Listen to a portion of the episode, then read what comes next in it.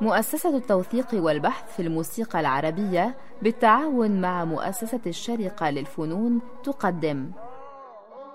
سمع.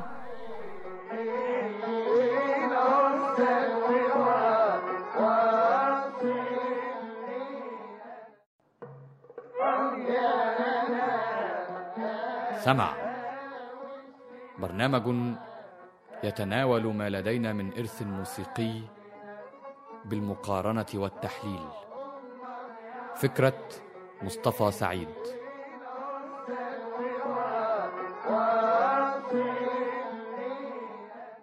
أصدقائنا المستمعين أهلا وسهلا بكم في حلقة جديدة من برنامج سمع والذي نستكمل فيه الحديث عن قصيدة أراك عصي الدمع وخلينا نكمل مع عبد الحي حلمي لكن في تسجيل آخر مع شركة زونوفون.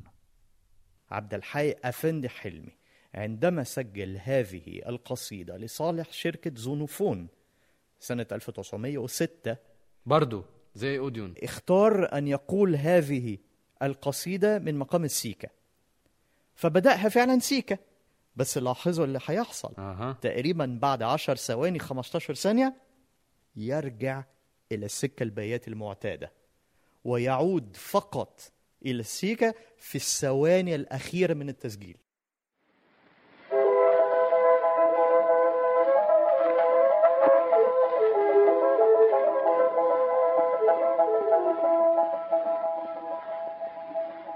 يا ليلي يا ليلي يا ليلي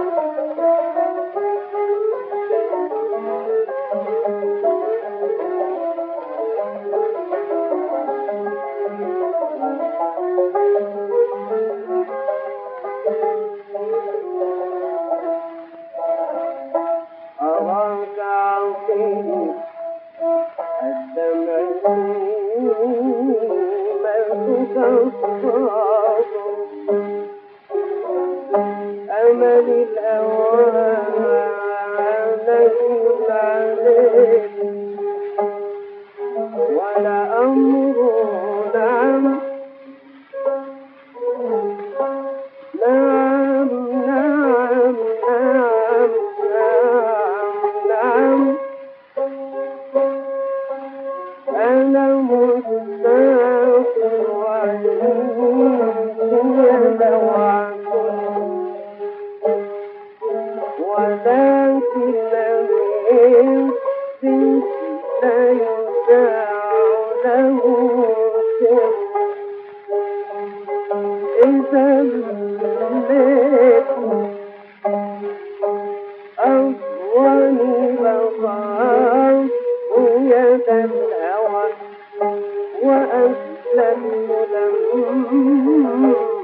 عني الليل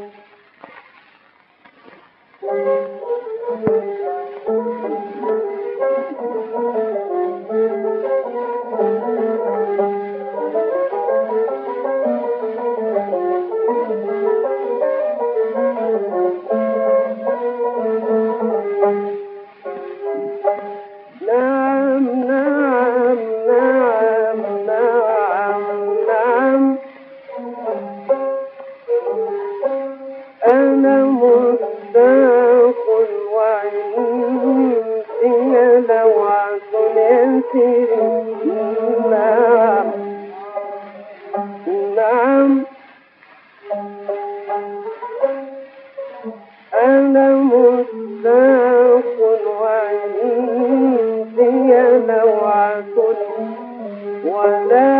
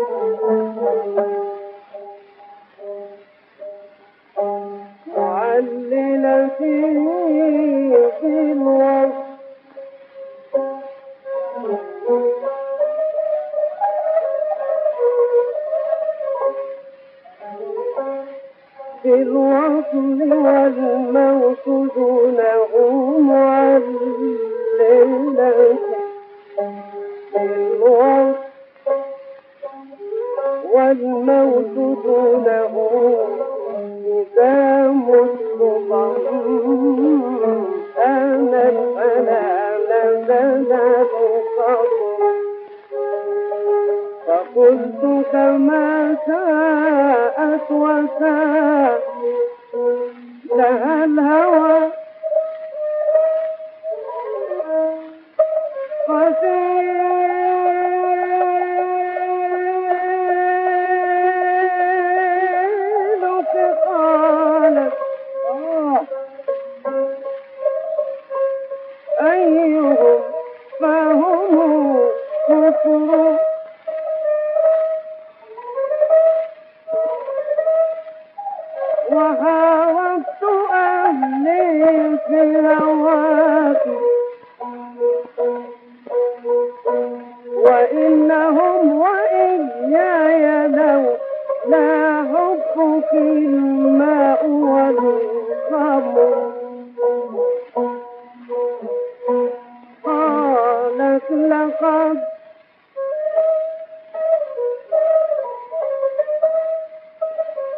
الصغار كبروا بعدنا فقلت ما معاذ الله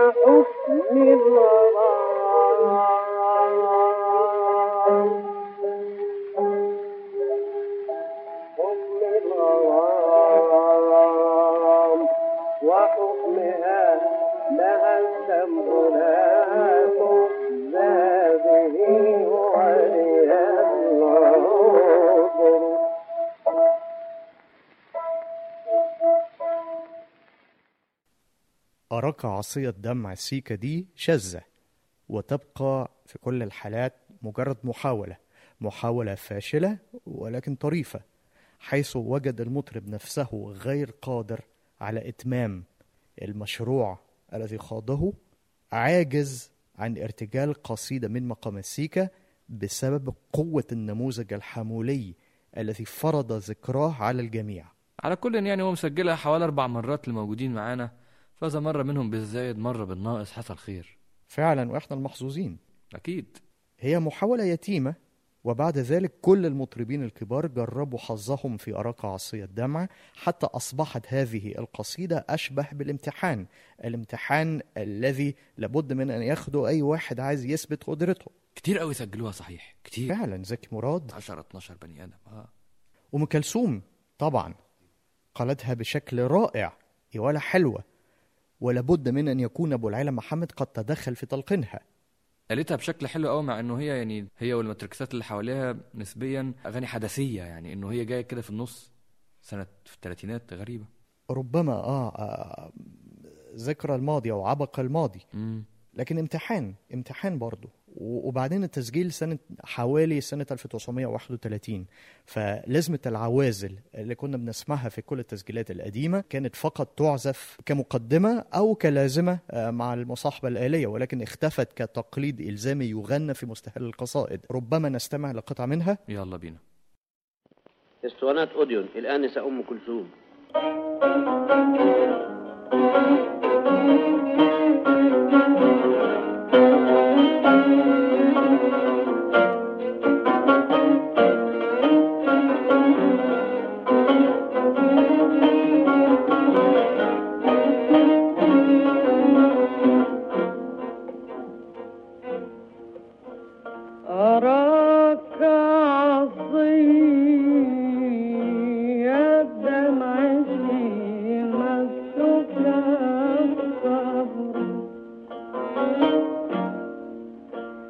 أمال الهوى.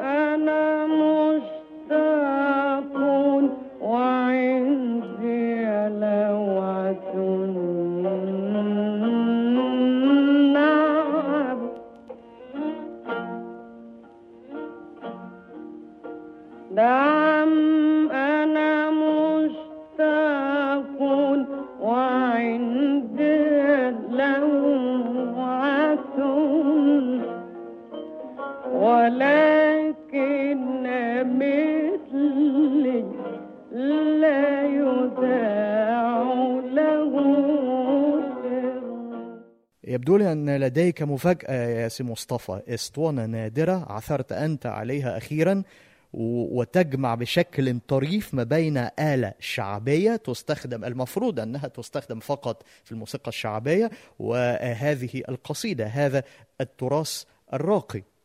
آه طبل بلدي أراك عصية الدمع. ده اللي مكتوب على الاسطوانة مصطفى سيد أحمد الرشيدي هو عازف مزمار.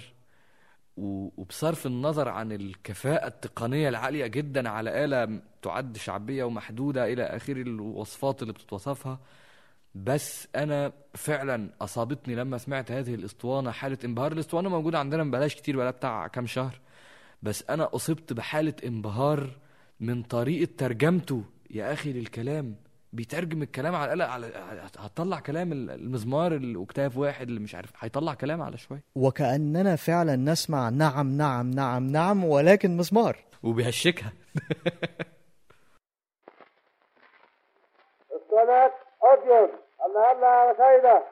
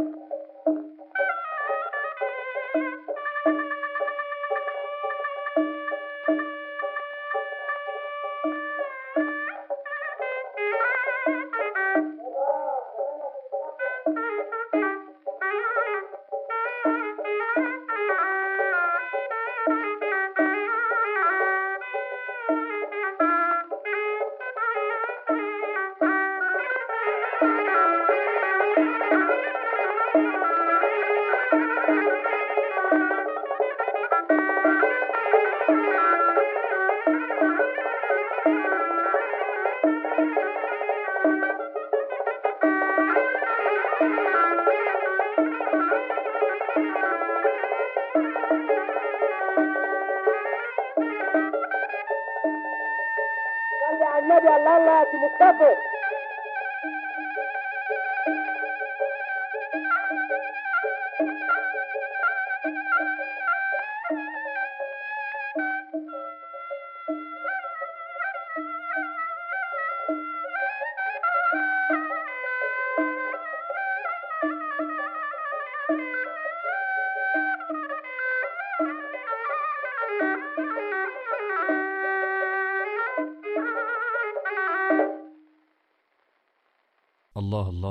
سلام يا سلام. شفت شوية الليالي اللي على الوحدة اللي على المزمار دول في آخر ال- الوش؟ حاجة عظيمة عظيمة عظيمة يعني. أنا يهيألي إن دي كمان نوع من إعادة الصياغة زي كده محاولة السيكة بتاعت عبد الحي مع زونوفون. محاولة عبد الحي حلمي التي أخفق فيها هي المفتاح الذي نحل به لغز ال- البيانو. أنت شايف كده؟ آه. ليه؟ يعني كيف يمكن التوفيق بين التوق إلى الإبداع إلى الحداثة والحفاظ على الأصالة؟ هي طبعا جدلية مستهلكة هي جدلية مستهلكة ولكن كانت تهم الأوساط الموسيقية طوال القرن العشرين. ها هو زكريا أحمد في الأربعينات يعيد تلحين القصيدة وتغنيه أم كلثوم في تسجيل مفقود أو ربما هذه هذه الحفل لم تسجل أساسا. أو ربما لهاش وجود لا ليها وجود يعني. هي فعلا آه، هناك هناك إثباتات إنها فعلا أم كلثوم غنت هذه الصيغة آه، الجديده لزكريا أحمد. من قال إن زكريا أحمد ما كانش بيعمل نوع من التنويعات على اللحن البياتي بتاع عبد الحمولي مثلا. أظن إن في مصادر بتذكر إن اللحن هو لحن سيكا. يبقى أكيد بقى كان متأثر بعبد الحي. طيب وها هي أم كلثوم تعيد الكره سنة 1964 لأن السنباطي يرد على لقاء السحاب بلقاء النقائض أبو فراس والبيانو. أيوه ما هو بقى منفي في بلاد الروم. فقط يترك لأم كلثوم فرصة لتتذكر ماضيها. يا ترى وهي تقول آه، إذا الليل أضواني بسطت يد الهوى تضيئها ذكريات بدايتها في الأزبكية آه، وهل يبسط شبح أبو العلا محمد يد الهوى نحوها وربما يد العتاب واللوم؟ والقصيدة دي متلحنة مرسلة معظمها متلحن مرسل مفيش غير جزء كده صغير في النص على الواحده بتاع معللتي. مش ممكن كمان يكون ده نوع من إنه إنه عايز يكسر مسألة القصيدة على الواحده ولا إيه رأيك؟ هي على صعيد الشكل هي فعلا كلاميا يعني شعريا هي قصيدة عند السنباطي بس موسيقيا هي مونولوج. أراك عصية الدمع هي بالنسبة للميراث الموسيقي المصري عبق الماضي عبق التراث. حاول البعض نفض ما اعتبروه التراب على التراث ولكن ظل أو ظل لنتحدث مثل حمولي فارس وحيد يدافع عن إرث الحمولي حتى الخمسينات. صالح. صالح. أراه شخصية مأساوية. أراه دون كيخوتي مسك حربة يهاجم الطواحين. هو صالح عبد الحي الذي أتحفنا ربما في أواخر الأربعينات أو بداية الخمسينات يعني من صعب جدا تأريخ هذا التسجيل. أتحفنا ربما بأجمل صيغة لهذه القصيدة وجمع ما بين كل الأبيات اللي كان بيغنيها المطربين. يعني مثلا البيت ده كان سائد في هذا التسجيل وسائد في آه، في ذلك. هو تقريبا سمعنا كل اللي كان بيتقال آه، ويصل إلى ذروة الطرب. هل شايف إن هما كانوا بيأدوها كده في النماذج الحية؟ يعني هو عكس نموذج حي؟ بصراحة أنا مش مقتنع 100% إن تسجيل صالح عبد الحي في الخمسينات أو في نهاية الأربعينات آه، هو بيعكس آه، حفلة حية. آه، أولا لأنه يكاد يخلو تماما من التكرار. كل جملة لون. يعني ما افتكرش إن لو كان في حفلة حية كان هيبقى في تكرار كان هيبقى في عادات أو كان هيبقى في زخارف. لا دي آه، دي مجهزة. أنا شايف إن دي مجهزة وفيها أكيد يعني حاجات يعني هي بنت اللحظة ولكن هي آه، عصير تجربة أو أو خبرة صالح عبد الحي لمدة 50 سنة. وفي النهاية ما كانش في واحد بيوقف كل ثلاث دقايق ونص ولا أربع دقايق يقول له هنقلب الوش يعني. آه بالظبط.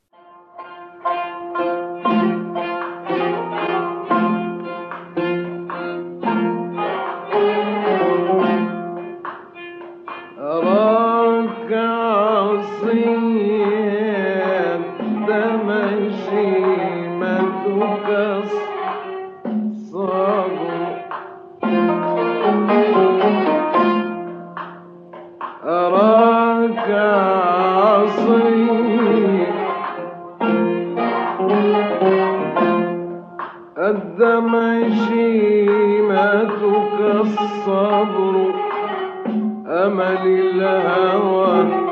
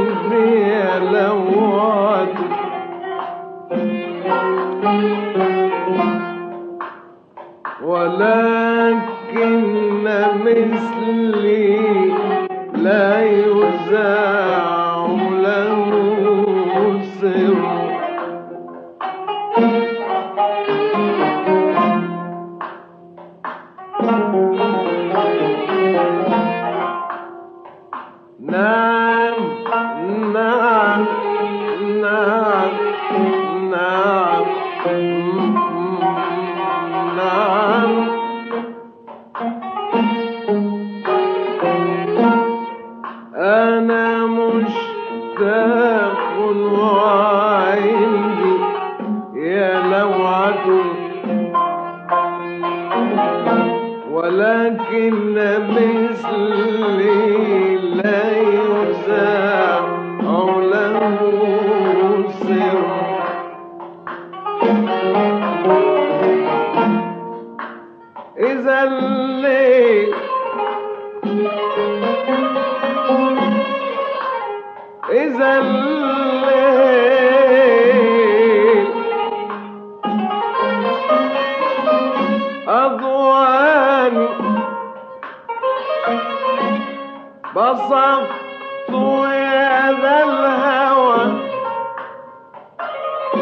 إذا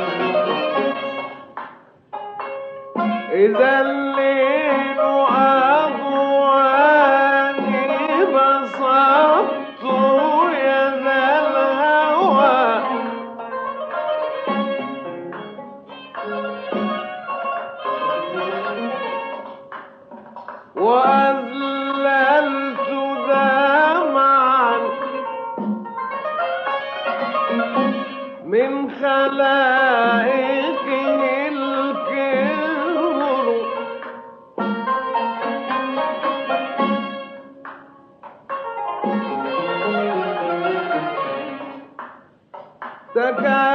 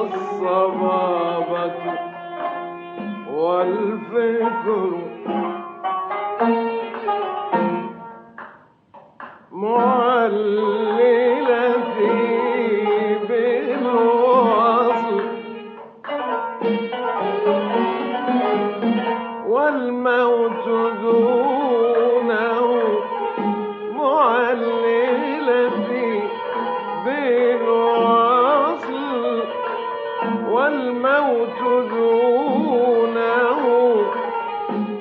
إذا من ظمآنا فلا نزل القطر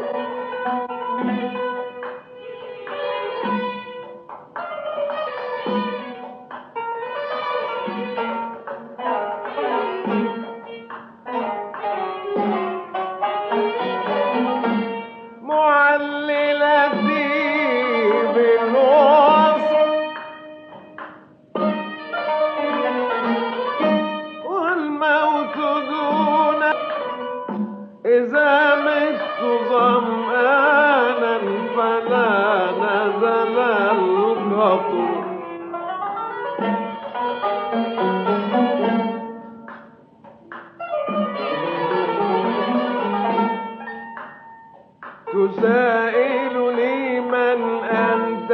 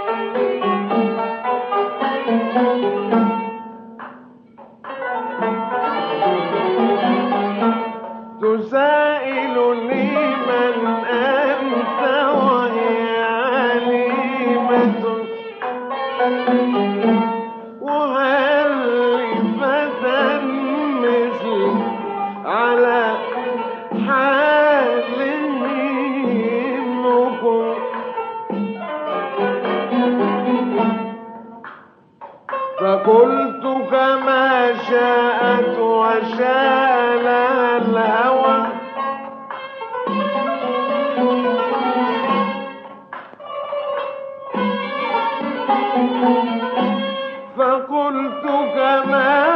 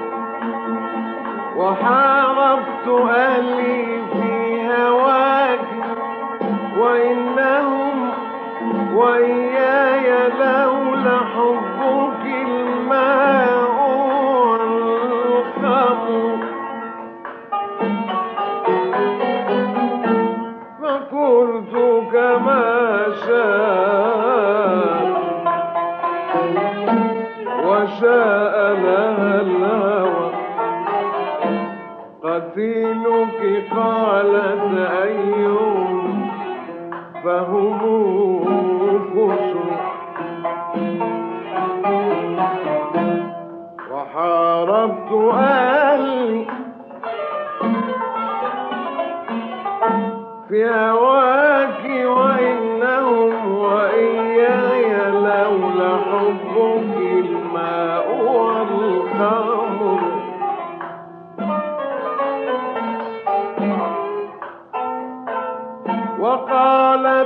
لقد أسرى بك الدهر بعدنا فقلت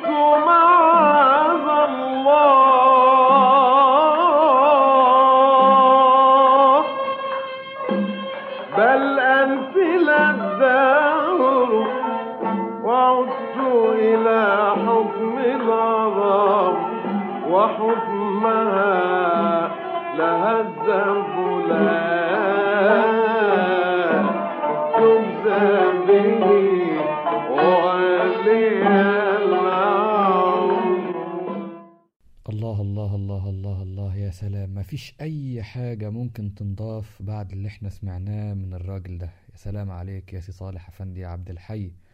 إلى هنا أصدقائنا المستمعين نأتي إلى ختام حديثنا عن قصيدة أراك عصي الدمع.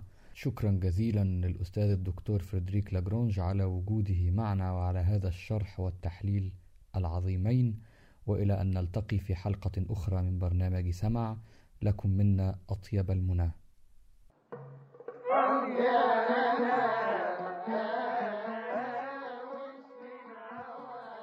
قدمت لكم مؤسسة التوثيق والبحث في الموسيقى العربية. سمع.